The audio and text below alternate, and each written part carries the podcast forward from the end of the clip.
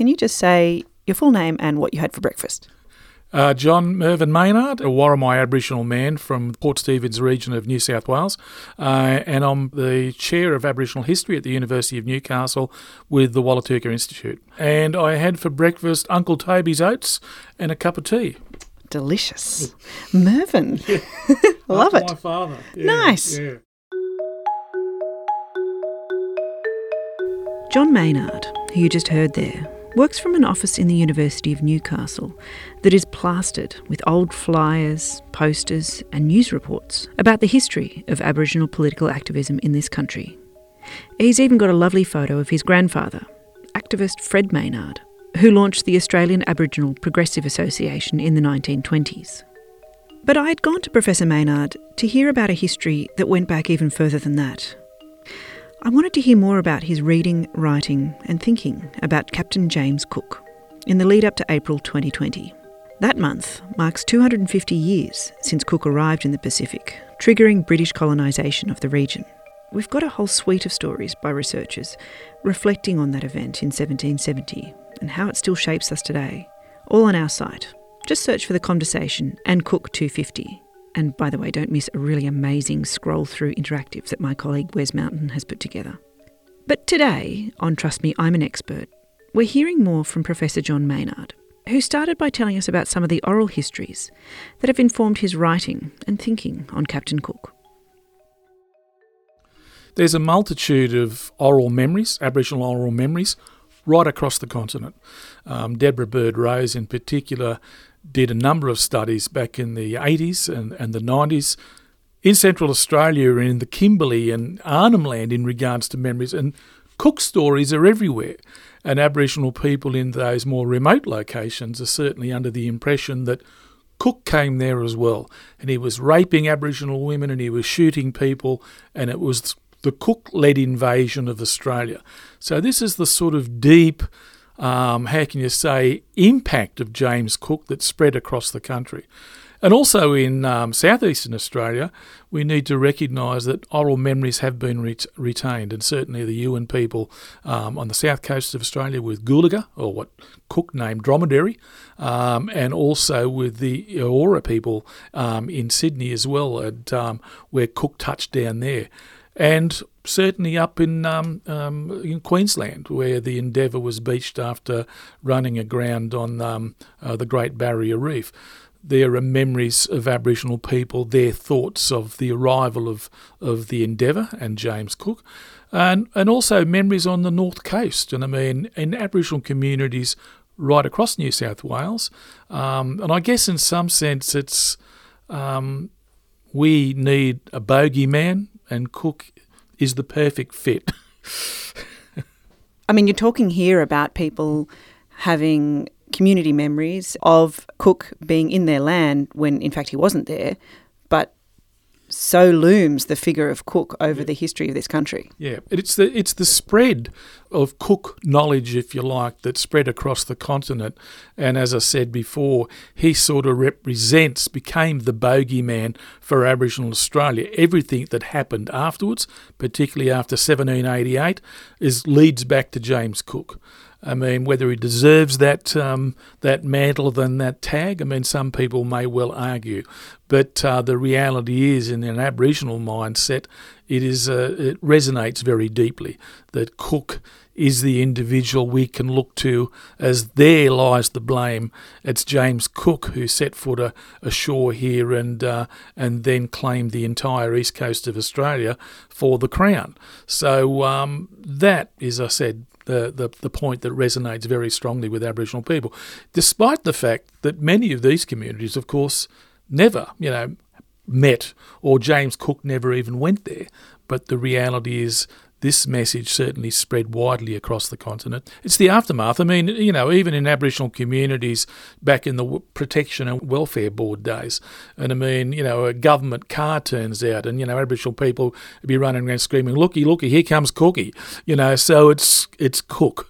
So that's the thing. And I mean, um, I, I actually wrote about an uncle, sadly recently departed Uncle Ray Rose, who'd had a stroke and he was in hospital and someone said to Uncle Ray, you know, how do you feel? And he said, ah, he said, no good, no good. I'm I'm Captain Cooked. so you know that's that's the level of that um, connection, I guess that um, that really you know connects with us. In one of your essays, you mentioned this uh, Yuin oral memory on Mount Dromedary. Yeah. Can I even get you just to read the quote out? This is the quote that you included. Yep. Yep. Well, it's Mount Dromedary is the name that uh, James Cook gave the mountain, because, but to us or to Yuin people, it was Gulaga. And Mount Dromedary, that, that name can be seen as the first of the changes that come for our people. In those days, the British sailed along our coast and claimed it as though we did not exist. Cook's maps were very good, but they did not show our names for places. He didn't ask us. I mean, this is a thing. I mean, Cook, wherever he went up the coast, he was giving names where names already existed. So this is an important point to consider. So yeah, particularly with um, with dromedary, Mount Dromedary, because it looked like a camel's back for Cook. And I mean, there it was. It was Gulaga, a very spiritual place to the Yuin people. Yeah, and that, that this is a, a oral memory about um, um, Mount Dromedary, as Cook named it, um, and of course the uh, the Yuin name was uh, a very spiritual place. So, how else have these first encounters been recorded in? Perhaps song or um, jokes or other um, histories that you've come across? There are there are lots of those stories and songs and memories of Cook, and I mean, and as I said, um, incorporated into local stories. I mean, um, Uncle Sandy Cameron, I mean, a North Coast Aboriginal man, he sung a song that was recorded back in the 1970s about Cook, and he shouldn't have um, berthed the boat against the beach. And I mean, so this memory was obviously passed down Cook didn't berth the boat on the north coast at all. But the story again, like those in Central Australia or you know up in up in the Kimberley, continued to be passed along and then passed down. So and then was incorporated into local stories and songs. What do you make of that? Well, I think I think that's an Aboriginal response too. I mean, um, I come through a school system of the 50s and 60s, and we weren't in the history of that time period except as you know belonging to the Stone Age or a dying race. You know that's the that's where we sat. Um, and it was all about discoverers and explorers and settlers, and even a racehorse like Phar Lap and a cricketer like Don Bradman. But us Aboriginal people, not there. So we had this, uh, how can you say, I mean, high exposure of the celebration of people, and particularly probably Cook is probably one of the most prominent. And you see the statues everywhere of James Cook. And um, 50 years ago in 1970, I mean, all the reenactments of, of James Cook and the real public celebrations of James Cook, I mean, it was in your face. So, Aboriginal people, how what's how do we make sense of all of this? Is in the reality of our experience, and it was a catastrophic impact. And that's not to blame Cook for what came later. I mean, the reality is, in the aftermath of 1788, I mean, uh, Noel Butlin was one in an 1983 study, estimated the Aboriginal population of this country, which he thought was much larger. You know, the uh, uh, uh number of thing, estimates about 300,000. Butlin thought the Aboriginal population, population was more like a million. And yet he said that Four decades after the British arrival in 1788, somewhere between 60 to 90% of the Aboriginal population had been swept away, either by disease or by violence. So, this is the incredible aftermath that Aboriginal people have to come to deal with and make sense of in regards to that. And all of these in your face Cook and many others um, is difficult to deal with, but we've got to make sense of it the best way we can the phrase that you used to describe the consequences was cataclysmic, yeah. which I thought was um, a really a really strong word. Mm. You mentioned the celebrations, and sort of I can only imagine what it was like, you know, growing up in that era that you just described and seeing these celebrations. But do you think it's changing? I actually think it is. I mean, I think we're we're in a, and I mean, some members of government uh, don't want to be shifted, but I think um, wider Australia is moving and wants to move towards a more balanced understanding.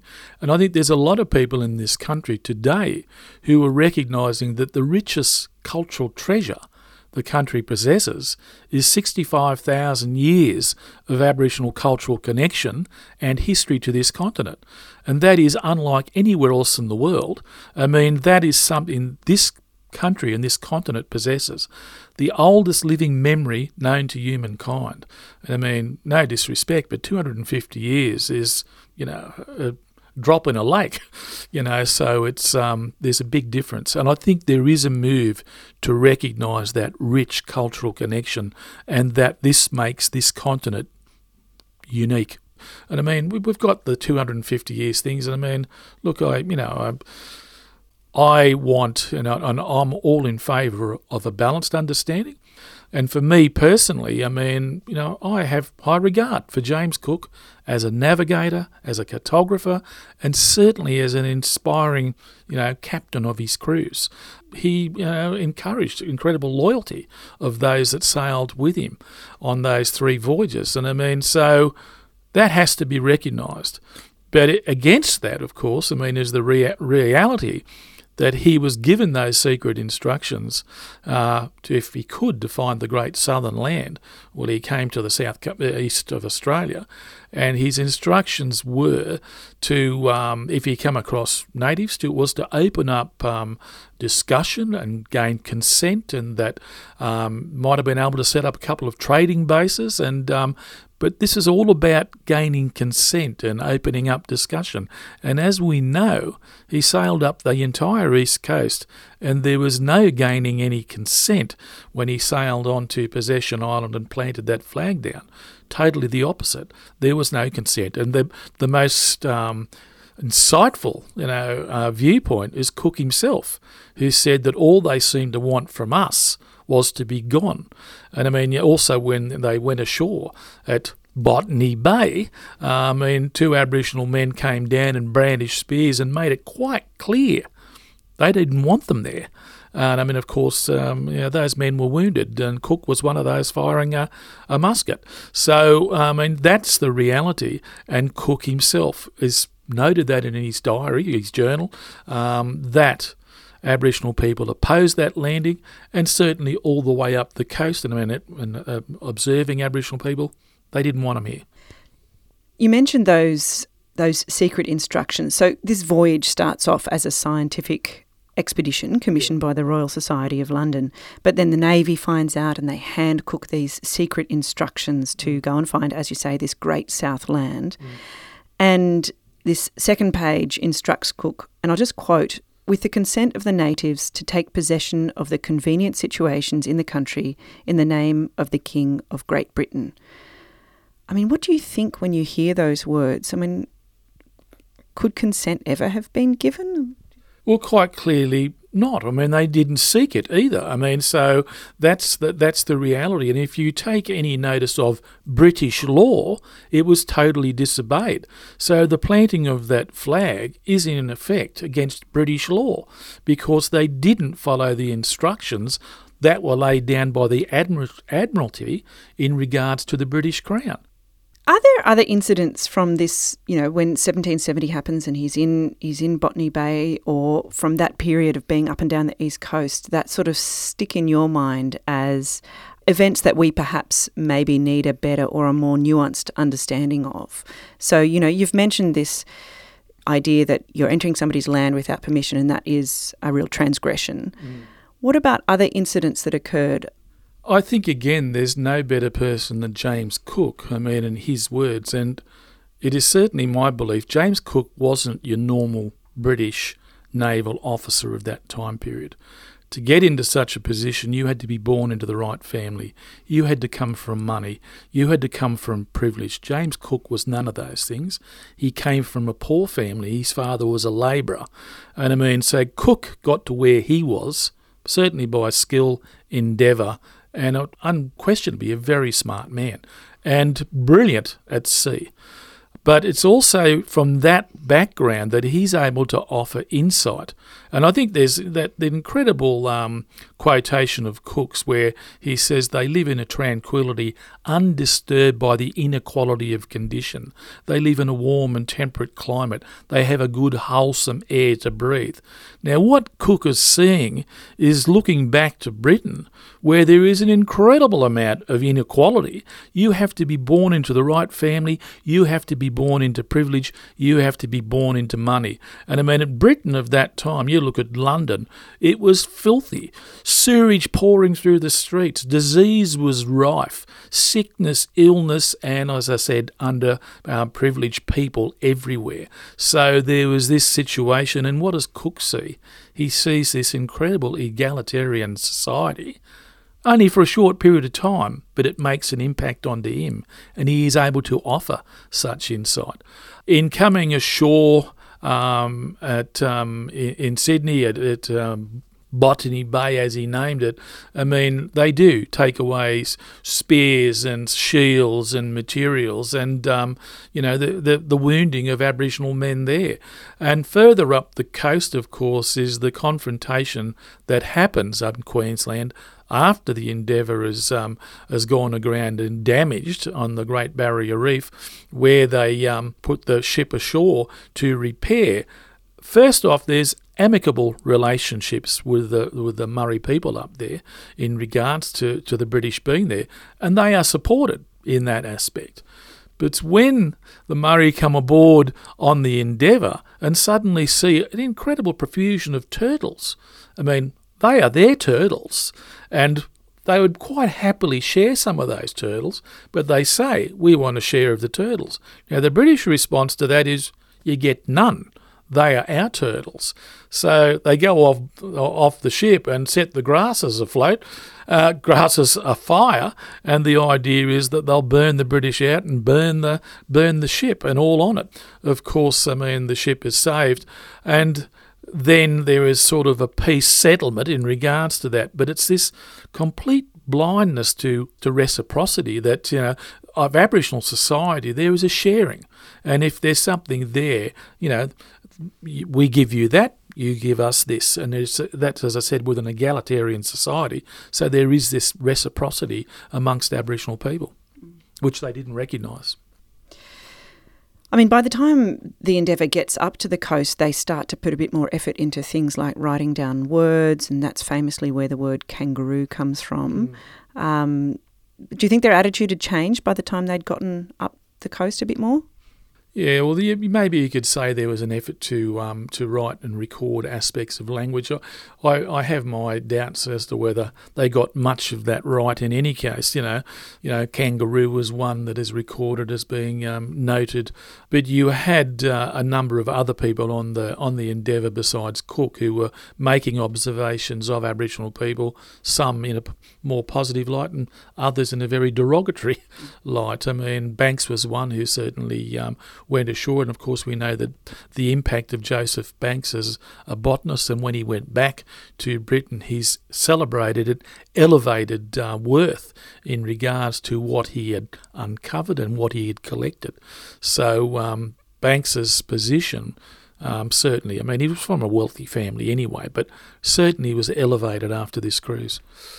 Can we just talk about Banks for a second? I mean, I sort of feel like I was taught in school that he was sort of this kindly old man who liked flowers. But in fact, what I'm learning that he was a, you know, a very politically connected figure mm. and quite an important figure in the decision to turn Australia into a site to send convicts. What do we need to know about Banks to have a better understanding of who this guy was? Yeah, well, certainly at the time when he when he came here with Cook, he wasn't an older man then; he was a younger man. And as I said, he come from privilege. He come from from money, and there was I think it was something like ten thousand pounds that he paid to ensure that he was on that ship with a whole retinue of support um, uh, to have him there and help with his collections. You know, I, I unquestionably for Banks and those with him it was like going into another world. I mean, the things, the, the plants and the animals and the observations of us in regards to that, you know, staggering. And what Banks was able to record, and as I said, he certainly from a privileged position, but was into an even more elevated position when he went back to Britain. And he certainly did influence decisions later to set up a penal settlement in what is today Sydney, Port Jackson. So uh, he was influential in that sense. His uh, comments and uh, what he'd written and what he said later did impact onto those decisions. This is a big question, but we'll give it a go. So, as I said, You've described the consequences as cataclysmic. Can you just tell us in what way?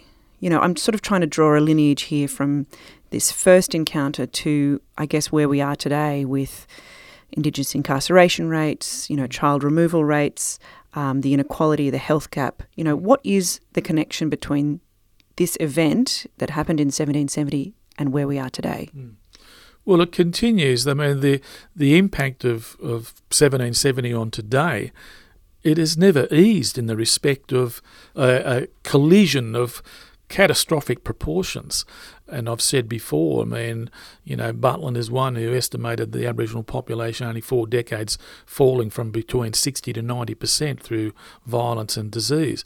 And the whole impact from 1788 then of invasion, uh, dispossession, cultural destruction, occupation, um, onto assimilation, segregation, all of these things that come later and exactly the point of where we are today, the shocking statistics that, you know, the worst in the country on anything you want to measure Aboriginal health, Aboriginal education, Aboriginal employment, Aboriginal housing, youth suicide, incarceration, everything you can measure, we have the worst stats.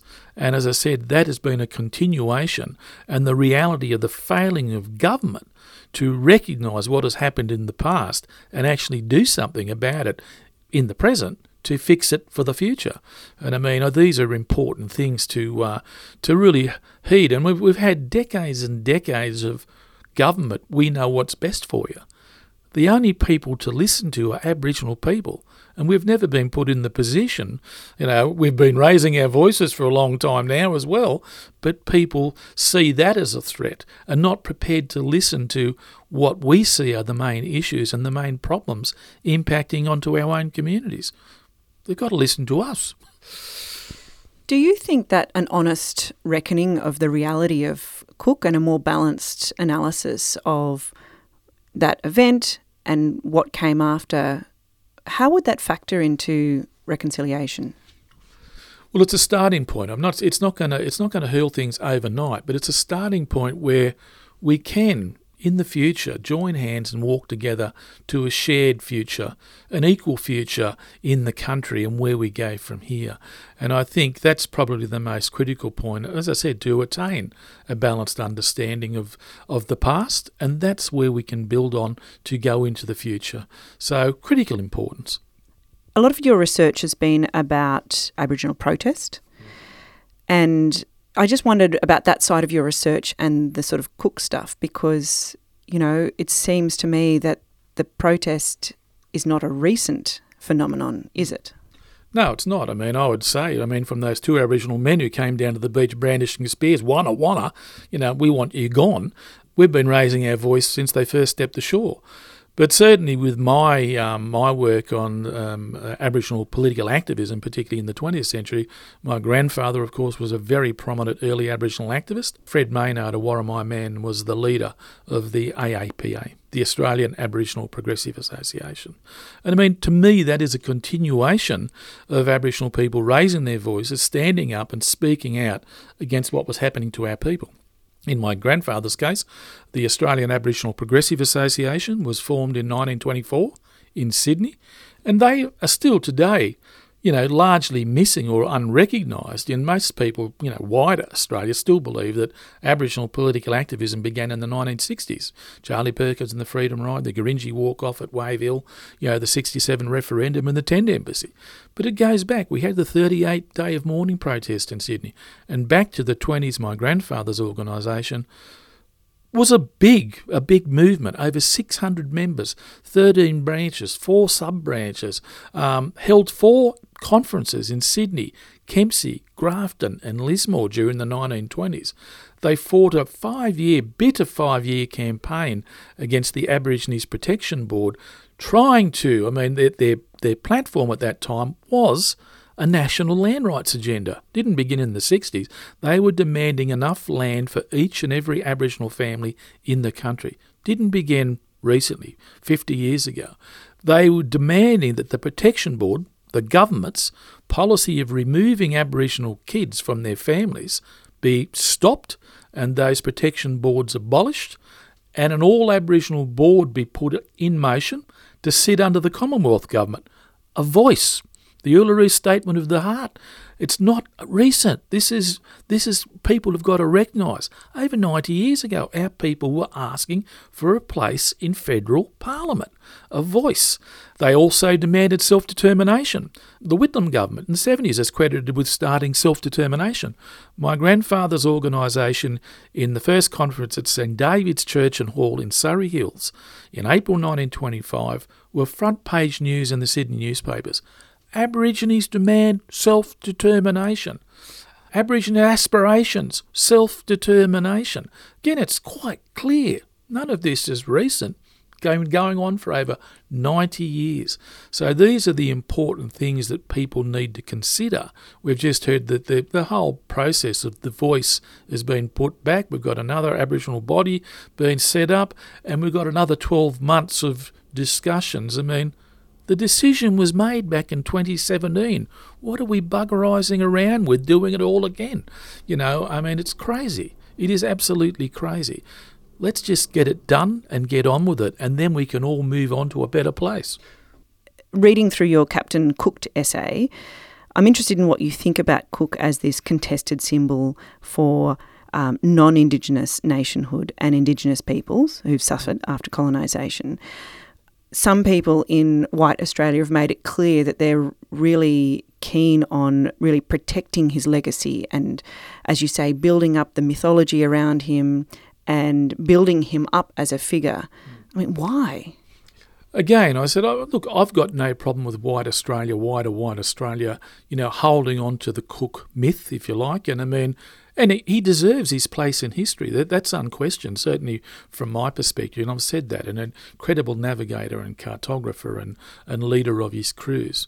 But he did not discover Australia. And, you know, it's even possibly argued he didn't even discover the East Coast. I mean, there are thoughts, they've been around for many, many decades, going back to the late 50s, that the Portuguese may well have been on the east coast of Australia. There are rough maps, but the thoughts are that the earlier maps were destroyed in the 1600s in the Great Lisbon Fire, so that possibly there were earlier voyages to the east coast. And we know that Tasman and Hartog and Dampier and Torres, Dares, there was a whole host of people that had been to this continent before James Cook. So he has to share the space with these others as well. And I think that's critically important.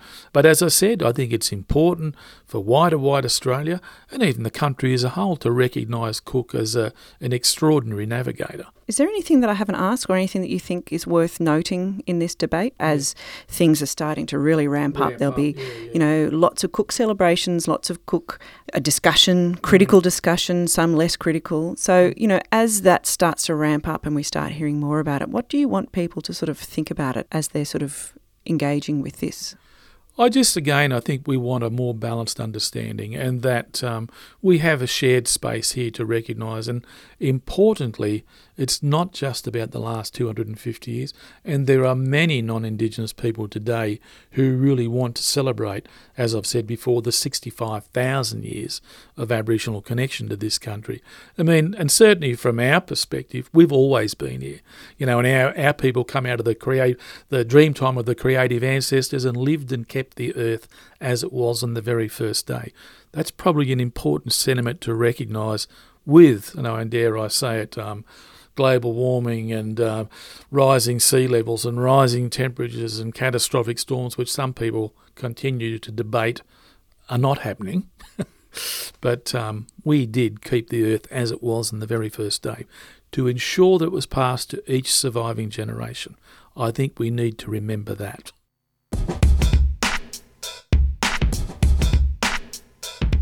Trust Me, I'm an Expert is a podcast from The Conversation. I'm Sunanda Creagh. Special thanks to Professor John Maynard from the University of Newcastle for taking the time to talk to us. Our theme beats are by Uncle Ho from Elephant Tracks, and we've used music in this episode from Daniel Birch from Free Music Archive. You can find a full list of credits and sign up to our daily newsletter all on our site at theconversation.com. I'll chat to you soon.